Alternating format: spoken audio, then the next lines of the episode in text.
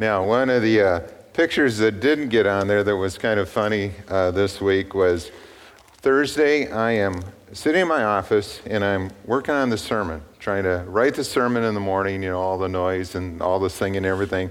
And um, all of a sudden I hear all these high pitched voices go by the hallway over there, shrieking, you know, as they're running this way. And then a little bit later, then they're running this way, and then they're back again and back again. And I didn't know what was going on at first. And then I thought, I know what's going on. Because I heard one of the leaders say, We need somebody tall. And, and I thought, you know what? I bet a bat has gotten into the church. so, uh, fortunately, Pastor Jason was here at that time, and uh, he was tall. And we, we keep a bat racket around and some other things. And so they, they uh, were able, you know, to direct, okay, leaders, close the hallway doors, open the doors at the end, and chase the guy out. And yeah, a little extra excitement on the week. All right. If you have your Bibles, turn to 2 uh, Timothy chapter 2. We're going to continue in our study here. We're looking at verses 20 to 26 this morning. 2 Timothy 2 20 to 26. I'd like to read it for us. Paul writes In a large house, there are articles not only of gold and silver, but also of wood and clay. Some are for noble purposes and some for ignoble. If a man cleanses himself from the latter, he will be an instrument for noble purposes, made holy, useful to the master, and prepared to do any good work. Flee the evil desires of youth and pursue righteousness, faith, love, and peace, along with those who call on the Lord out of a pure heart. Don't have anything to do with foolish and stupid arguments, because you know they produce quarrels. And the Lord's servant must not quarrel. Instead, he must be kind to everyone, able to teach, not resentful. And those who oppose him, he must gently instruct in the hope that God will grant them repentance, leading them to a knowledge of the truth, and that they will come to their senses and escape from the trap of the devil, who has taken them captive to do his will. Let's pray. Father, thank you for your holy word. Thank you for the power that it has to change our hearts and lives. And Father, I pray that today we would listen well and be obedient to what you ask of us. Encourage each one who's here. Uh, feed us from your word and give us strength as we too want to stand strong for you. In Jesus' name, amen. You know, every year, Vacation Bible School is one of the highlights at our church. I know for the kids themselves, they look forward to being a part of it, but even the leaders just love it. Uh, Jolene, for example, who's up front, you know, was sharing about how much she enjoys working with Joy and being up front and the energy she gets from the kids. And of course, she does a great job in getting them excited, too. Uh, this year, we had over 200 children here in VBS, plus around 40 in the preschool. Uh, over half of those kids are not from our church. Only about 91 were from our church. The rest come from the community and the surrounding area. And uh, they come, and uh, kids bring friends, and the word gets out, and it's really a neat outreach ministry of our church. And it takes a lot of people to run that. You know, we had 136 youth and adult volunteers who worked this week. That's tremendous to get that kind of response from people who, who want to be here, who look forward to it. And the fruit we see is in, you know, at least seven decisions for Christ that we know of. I think there were probably many more. And uh, almost $3,800 raised for uh, missionary, the guest missionary this week, Shervang, and the work that he'll be doing with pastoral training in Southeast Asia. What a huge blessing that is. I talk to some of the students who, you know, are older now and who come back to work, and, you know, they will all say that that was one of their highlights of being part of our church. They look back on that, that time, and it was so exciting and fun for them that they are eager to serve because they want these kids growing up now to have that same kind of experience. And I know I would sneak in here and I'd stand up in the corner of the balcony over there and I'd just look out as this place was packed uh, with kids on every seat, just filling this place and other chairs even brought in, and kids listening to the Word of God and worshiping Him. It just doesn't get any better than that. And for those of you that were here this week, you know, and were volunteering and serving, did you enjoy it? Yeah, yeah, I know you did. Well, VBS for me is just an illustration of how the body of Christ is to work. And within the body of Christ, there is a place for us to serve. Doesn't matter what our gifts are, there's a need, whether you are up front or working behind the scenes, whether you are helping with the setup or cleanup or decorating, or whether you're a teacher or a crew leader or someone who's involved in the drama. All of that is important, and each one has a part. And when we use our gifts to serve others and we work together in the body of Christ, there is great joy. There's great joy, and we see that. We were blessed to see all of the children here and to hear their praises, and I know you were too. And when we work together in the church, the other thing is that we want to feel useful. And I think everybody does who's a part of it. You know, they feel useful, like there is something that you can do that is significant to have an impact in the lives of others. And that is true in each of our ministries. And that's really what this passage is about today. It's about being useful to God. What does that mean? What does that take? How is it that we can be useful to God? That's what we're going to look at this morning. And Paul begins by saying here that in a large house there are articles not only of gold and silver, but also of wood and clay. Some are for noble purposes and some for ignoble. In a large house, he's talking about the church. In the church, there's a variety of gifts, just like in a home, you have, you know, articles for noble purposes. He's talking about things like, we might say, you know, the fine china that you bring out when you're entertaining guests, perhaps, or maybe those things that uh, you just love and enjoy that are kind of family treasures that you've had and have been passed on. There may be other things in your home that are really special to you, and those are brought out on those special occasions. And then you also have things that are for ignoble purposes, you might say, like waste baskets, trash cans, things that serve a function, you might say, but are not quite as noble as others.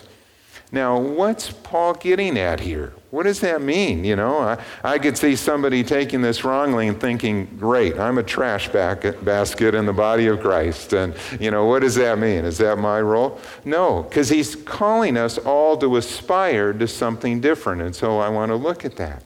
I want to look at what he's talking about in terms of these vessels and ask the question what kind of vessel do we want to be? What kind of vessel do we want to be? In verses 20 and 21, Paul exhorts us to be a noble vessel. A noble vessel. Regardless of what our gifts are, where we serve in the body of Christ, each one can be a noble vessel when we are committed to Him and we use our gifts in a way that honors Him. Now, I think what Paul is doing here is he is reminding us that the church is a mixture of people. And within even the local church, there are believers and there are unbelievers. There are those who have come to know Christ, and we're at various stages in our spiritual growth, and there are also those who don't yet know Christ, and that's a good thing. It's a good thing that we have those that are coming to church who are seeking to know Christ or want to find out more or learn about Him. There are also people who profess to know Christ who really may not be a believer yet. They may say that they are or think they are, but their life has never really been changed by the power of the Holy Spirit. In Timothy's church, they had true believers, and sadly, they also had some who were false teachers. And most of the commentators on this passage think that that is what Paul is referring to here when he talks about vessels that have an honorable or a noble use and those that are ignoble, that he's making a contrast between true believers and these false teachers that had come in. And that's why he says, you know, if a man cleanses himself from the latter, from these, don't listen to the false teaching, don't follow them. If you'll cleanse yourself from that, you will be an instrument for noble purposes. It's like the parable of the weeds that Jesus told in Matthew chapter 13. And he said there, when he was asked about it, that, you know, there was a man who went out to sow seeds in his field. He was sowing seeds of wheat. And uh, when, he, when his servant got up the next morning, he noticed that not only had the wheat sprouted, but also the weeds had grown up. And he said, Master, what should we do? You know, who's done this? Didn't you plant good seed? And yes, indeed, the master had. But an enemy had done this and had sown weeds even in the field. And the master said, No, don't pull them up now. Let them grow, because if you pull them up now, you know, you're going to damage the true fruit that we want. Instead, what will happen is at the end of the age, God will send his angels and they will separate the wheat from the weeds. In the church, there's a mixture of people. And sometimes that can be confusing for people that look at the church. It can be especially confusing for kids. And I was one of those.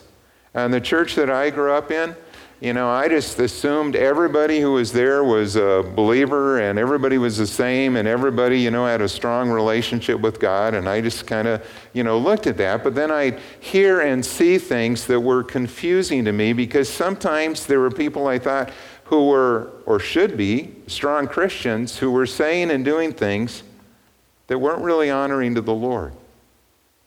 I felt like there were hypocrites in the church. And I, I looked at that, and that, as a time when I was growing up, my youth kind of turned me off from what I was seeing those differences in people. In some cases, they may have been immature believers, still growing and working things out, and I needed to understand that. But in other cases, they may not really have known the Lord. There hadn't been that significant change. But on the other side, there were leaders, there were believers in our church where you could look at their life and you could see Jesus in them. You could see it in their words. You could see it in their love for people. There was a genuine change in their life. And one of the things that I needed to learn as a young believer was to follow those who follow Christ, to walk after those who really did know the Lord. And I will say in my life that that is what attracted me to Jesus. It was those individuals whose faith was real, it was genuine, who talked about Jesus like he was their best friend, who prayed, who, who lived their life in a way that honored him, and that was attractive. And I wanted to know Jesus like that too. And I would say to those of you that are younger, don't give up on Jesus because of people who may disappoint you. Don't give up on Jesus because of people who may disappoint you, because it can happen. And all of us, even those of us who know the Lord and desire to follow Him fully, are going to sin. And there are times when in our life we may say or do something that is disappointing too. We don't want that. We don't want to do that. But that's part of growing in Christ. And so Paul calls all of us here to be a noble vessel, a noble vessel who knows his calling or her calling and understands what God wants us to be. Now, I brought a couple of my coffee cups here this morning because we're talking about vessels, and I'm going to use this as an illustration of a vessel. Now, some might think, okay, this is just, you know, pretty ordinary thing, but to me, a vessel that I drink out of is a noble vessel. This, this has a purpose, this has a reason it's there. And I look at these things, you know, and I enjoy it. And I kind of collect mugs when we travel to different places. I pick up mugs that I uh, enjoy and like to bring back. Mm. That's good too. And, and so here, you know, this one I got on Northern Lights from a state park in northern Minnesota, and I have some others that I've got from different parts around the country. This is one I really like. It's, it's got a commander in chief uh, emblem on it. You know, it came out of the White House, not the desk, but the gift shop. Okay, you know, it wasn't, wasn't, you know, in the wrong place, but it's very nice, and I like that sometimes in our staff meeting, you know, just to bring that. no, and, and, there's there's uh, you know other mugs that I have for different occasions. Okay, but to me these are are noble mugs, you know, that I like to use, and I keep them there on my desk. Well, all of us may have things like that in our home, but what does that mean for us to be a noble vessel? Well, I think of what Peter wrote in 1 Peter 2 9 when he said this. He said that you are a chosen people Can you bring that up? You're a child of the king, and you go, You are a chosen people, a royal priesthood, a holy nation, a people belonging to God, that you may declare the praises of him who called you out of darkness into his wonderful light.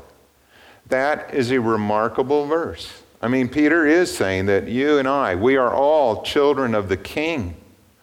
We have royal blood flowing through our veins. We were chosen by God for a purpose. We are to be a holy nation, a people set apart, belonging to Him. Why? Why? So that we might declare His praise to a lost world. That's our calling.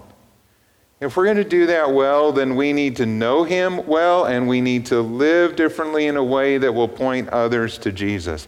That is indeed a noble calling. Paul will say too in another passage in 2 Corinthians 5:20 that we are ambassadors for Christ and it is though God himself were making his appeal through us to the world. Be reconciled to God. That's that's our role. We get the privilege of telling others about Jesus and to be that representative.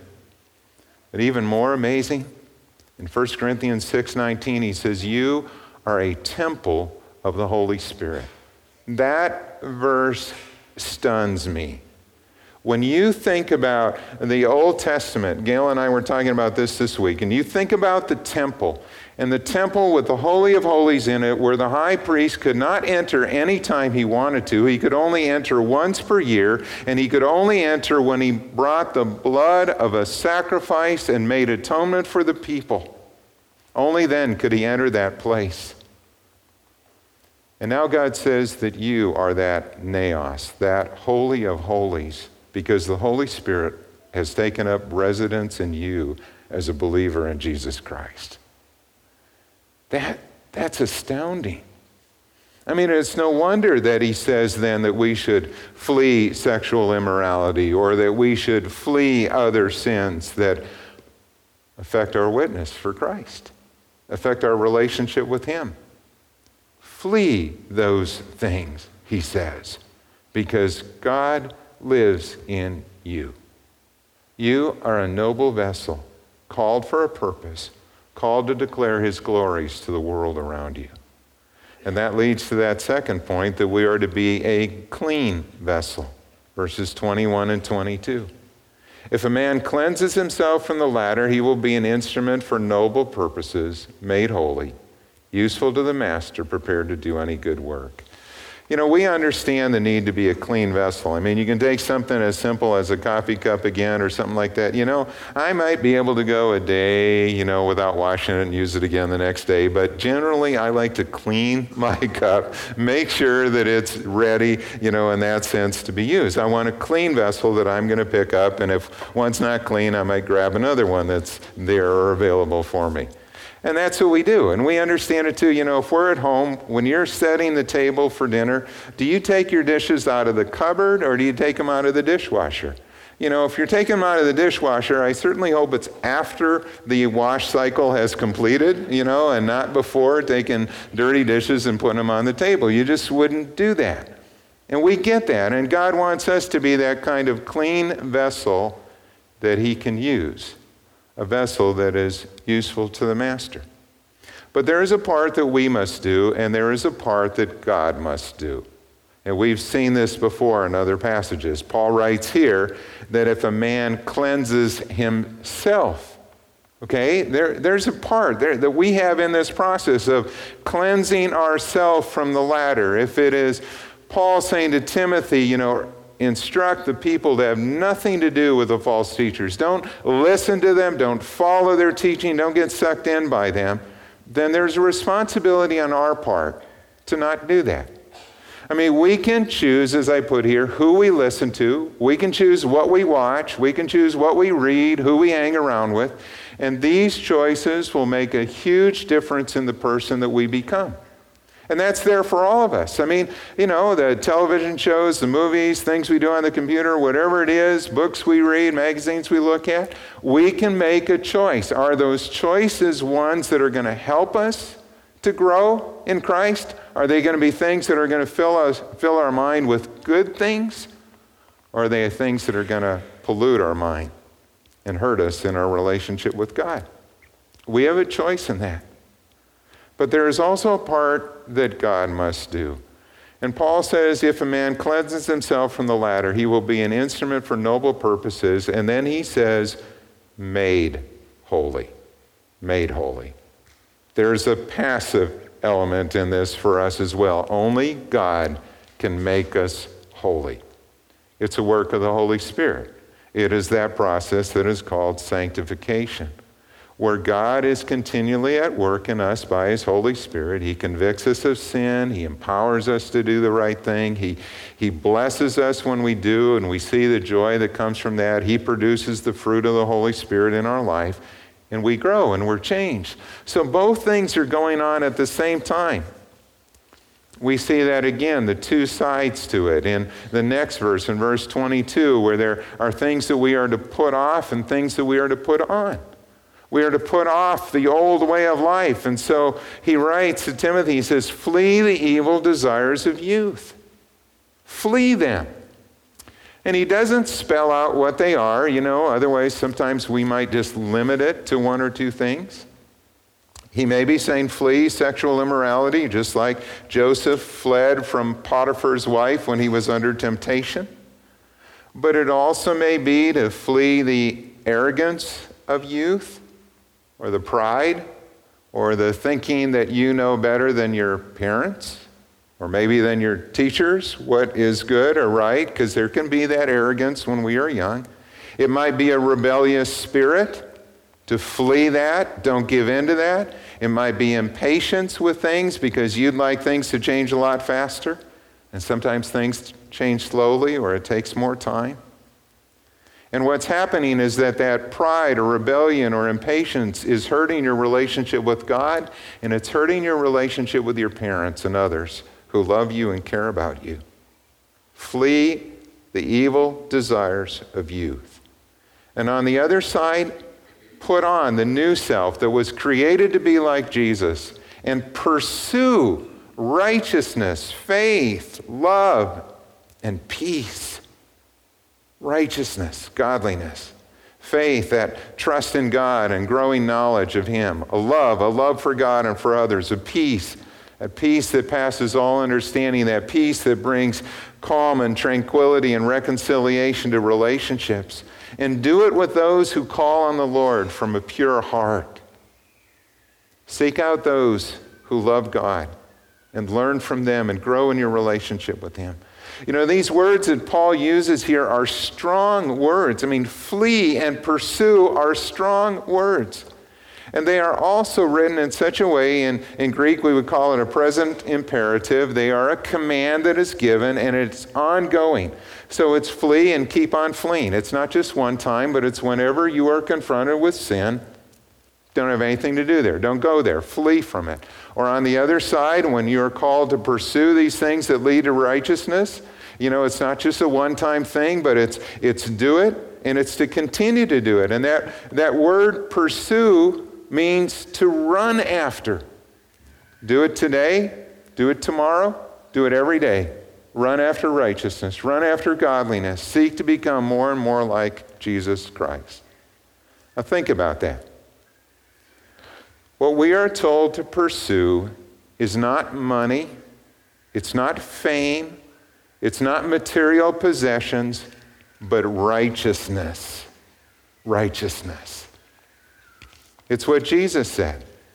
If you look at and you think about the Sermon on the Mount, and in particular, chapter 6, and we'll look at verses 31 to 33. You remember the account where he's talking about the lilies of the field and he's looking at, you know, Solomon's glory and he's saying even Solomon was not arrayed like these flowers in this field. And he went on to say this. He said, So don't worry, saying, What shall we eat, or what shall we drink, or what shall we wear?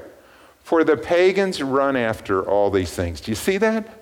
He's saying that the unbelieving world runs after all these things. That's what they think life is all about. And he tells us, you know what? Your heavenly Father knows that you need them.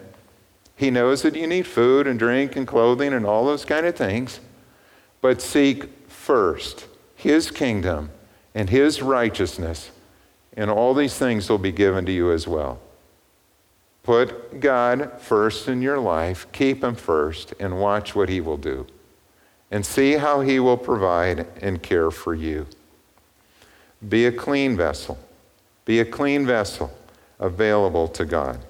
And that leads to the third point here that we are also to be a ready vessel. A ready vessel that is prepared to do any good work. And we see that in verses 21 and then again in 23 to 26 as Paul talks about it. A vessel that is ready for service, you know, and I think about that, you know, when I keep a coffee cup on the desk, you know, it's there. I, I can just pick it up when I'm thirsty, have something to drink, and again, it's refreshing. I know those of you that are here visiting are going to see always do this, you know. No, no, I'm just enjoying it today. And so, you know, you have a vessel that is ready for service. That means it's available. It's right there where you can use it. And God wants us to be that kind of vessel that is ready for service. In fact, in Ephesians 2:10, he tells us that we were created to do good works. God called us. He created us to do good works that He actually prepared in advance for us to do. That's one of those verses, too, that you kind of need to chew on a while and think, wow. You know, this week of Vacation Bible School, those of you that were part in serving here, God intended for you to be a part of that and to use your gifts in a way to be a blessing to others. And when we do that, we're blessed as well. I love the story of Isaiah's call to ministry in Isaiah chapter 6, where Isaiah has this vision of the Lord and he sees God on his throne, high and exalted. And he sees the angels in heaven around him crying, Holy, holy, holy is the Lord God Almighty. And they never cease to say that. And Isaiah, it's like he can't even look upon this scene, and what he sees is the train of the Lord's robe filling the temple. How awesome and mighty is God that it's just the train of his robe that fills the temple in this vision that he has. And Isaiah is overcome by his own sin. He sees the holiness of God and he is reminded of his own sin. And he weeps in that sense. He says, Woe is me. I mean, who am I? I'm a man of unclean lips, and I live among a people of unclean lips. And, and I've seen the Lord. I'm not worthy to see him. And God directs an angel to take a coal from the altar to touch his lips and to make him clean, to forgive his sin. And then, when the Lord gives this call and says, Who will go for us? And whom shall I send? Isaiah raises his hand, if you will, and he says, Here am I. Send me. Send me. Isaiah was a ready vessel. That's what God asks of us. You know, you're at work and there's a situation that comes up and there's an opportunity for you to help someone or to enter into the conversation or to say something that may point them to Jesus. Are you a ready vessel available for the Lord to use? If you're a student, you're with your friends and there's a, you know, something they suggest to do and you go, you know, that wouldn't be a good thing. Are you a ready vessel that's willing to say something and to take a stand for Christ? If you think about work in the church and a call to help in areas of ministry, are you a ready vessel that says, I can do that? You know, I can help. I can be a part of that. Are you a ready vessel? That's what God is asking us to do, to use our gifts. We were given those gifts for a reason, to be involved in ministry. And again, what a great joy that is. But there's also other times when we are called to be a ready vessel. Timothy was a pastor. He's a pastor in the church in Ephesus, and things come up suddenly in the church that need to be taken care of. And there are all kinds of issues that you can deal with in the church as a pastor in ministry. At seminary, they humorously told us that we needed to be ready to pray, preach, and die on a moment's notice. And we were hoping that the call would come more often for the pray and preach and less often for the die, you know, and it's kind of, but you got to be ready for all things. And Timothy, in this situation, needed to take the bull by the horns and confront the challenge facing his church the presence of false teachers and yet do it with wisdom and grace. And so Paul instructs him. And he says to him in verse 23 don't have anything to do with foolish and stupid arguments because they know they produce quarrel. Timothy, don't get into that. Don't get sucked in with them on these fruitless kind of discussions. Remember, you are the Lord's servant. And the Lord's servant must not quarrel. Instead, he must be kind to everyone, able to teach, not resentful.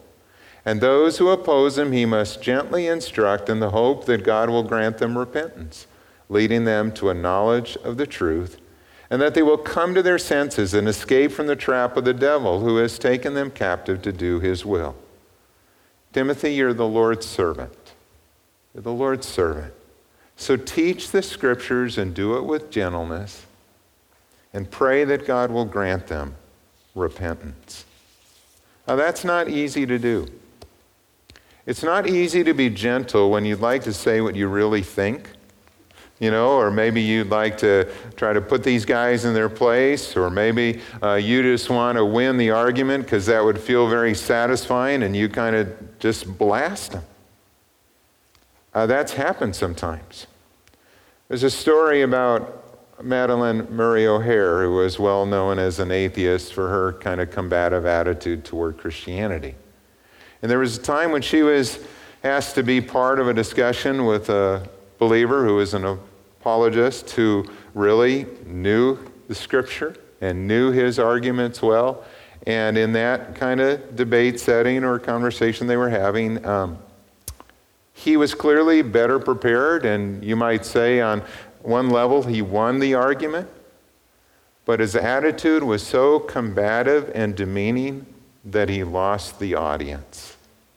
And the sympathies of the audience turned the other direction. And afterwards, when he was asked about it, he said that, you know, he really wanted to not only win the argument, but he wanted to destroy a heretic. And the person writing about that said, I would think Paul would want it to be the other way. That what Paul was talking about here is speaking in such a way that we might not only win the argument, but do it in a way that we pray that God would use our spirit to open their hearts to bring them to repentance. You can win an argument and close a heart at the same time. And that's not what Paul wants us to do. He is instructing us here to speak the truth in love. In 1 Peter 3:15, Peter will say the same thing. He'll say in your hearts set apart Christ as Lord and always be prepared. That's always be ready to give an answer to everyone who asks you to give the reason for the hope that you have. But do this with gentleness and respect. That's powerful. Speak the truth in love. Think about your words and say it in a way where there is power in the truth of God's word, but make sure your attitude is right in the way that you say it also. Does this make a difference? Does it make a difference to people and does it make a difference to God? It really does. Yeah, this week, um, our son Jason sent us an article from The Atlantic. It was written by a man named Larry Taunton and it was about the new atheists. And I thought this was kind of interesting. The new atheists. And reading that article, what was sad is that many of them grew up in the church. And uh, they have clubs now on college campuses, kind of like Campus Crusade and InterVarsity have their clubs that are there and meetings. You have atheists who are there. And many of them grew up in the church, and they said this they left when the church stopped teaching the Bible and youth groups changed to just having fun. And sadly, there are, there are churches that have done that. Think, you know, the way that we're going to hold our youth or keep them is we just have to do a whole bunch of fun stuff. And they stop teaching the Word of God.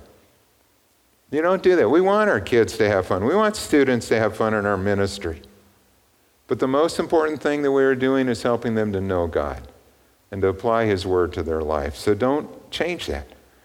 And these new atheists, they felt like their church gave superficial answers to life's difficult questions. They really didn't try to address the challenges or the questions that kids were wrestling with in their own life. But here's the encouragement.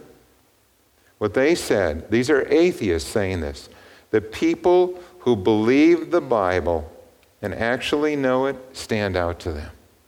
People who believe it, people who live it, people who actually know what the scriptures say, challenge them. and they respect that. In fact, one person said it like this I really can't consider a Christian a good moral person if he isn't trying to convert me. Isn't that a little different twist than what we normally hear? Because if we really believe that there's a heaven and a hell, and we really believe that there's only one way to Jesus, and we don't bother to tell anybody about that, do we really believe it? And is that really the loving thing to do? And so, even they were looking for people who are consistent in what they believe and what they say and what they do. Let's be that kind of person. Let's be that kind of person who is willing to take a stand for Jesus. Kids, if you're here, what was the theme for VBS this week? It was stand strong. Stand strong. And all this week they were shouting it out. That's a good word. Because if we are going to be useful to the Master, we need to be a noble vessel that knows our calling. We need to be a clean vessel where we put off the sin that encumbers us and put on the Lord Jesus Christ, in a ready vessel that says, Here am I, send me. Let's pray. Father, thank you again for your word, for the example of Paul and Timothy and the instruction that is given here. Father, would you make us to be that kind of person? We need to do our part, but Lord, it's by your Holy Spirit that you make us holy. You give us the power to stand and to speak your truth. God, would you do that, that we might be effective also in seeing others come to know you as Savior and Lord? Amen.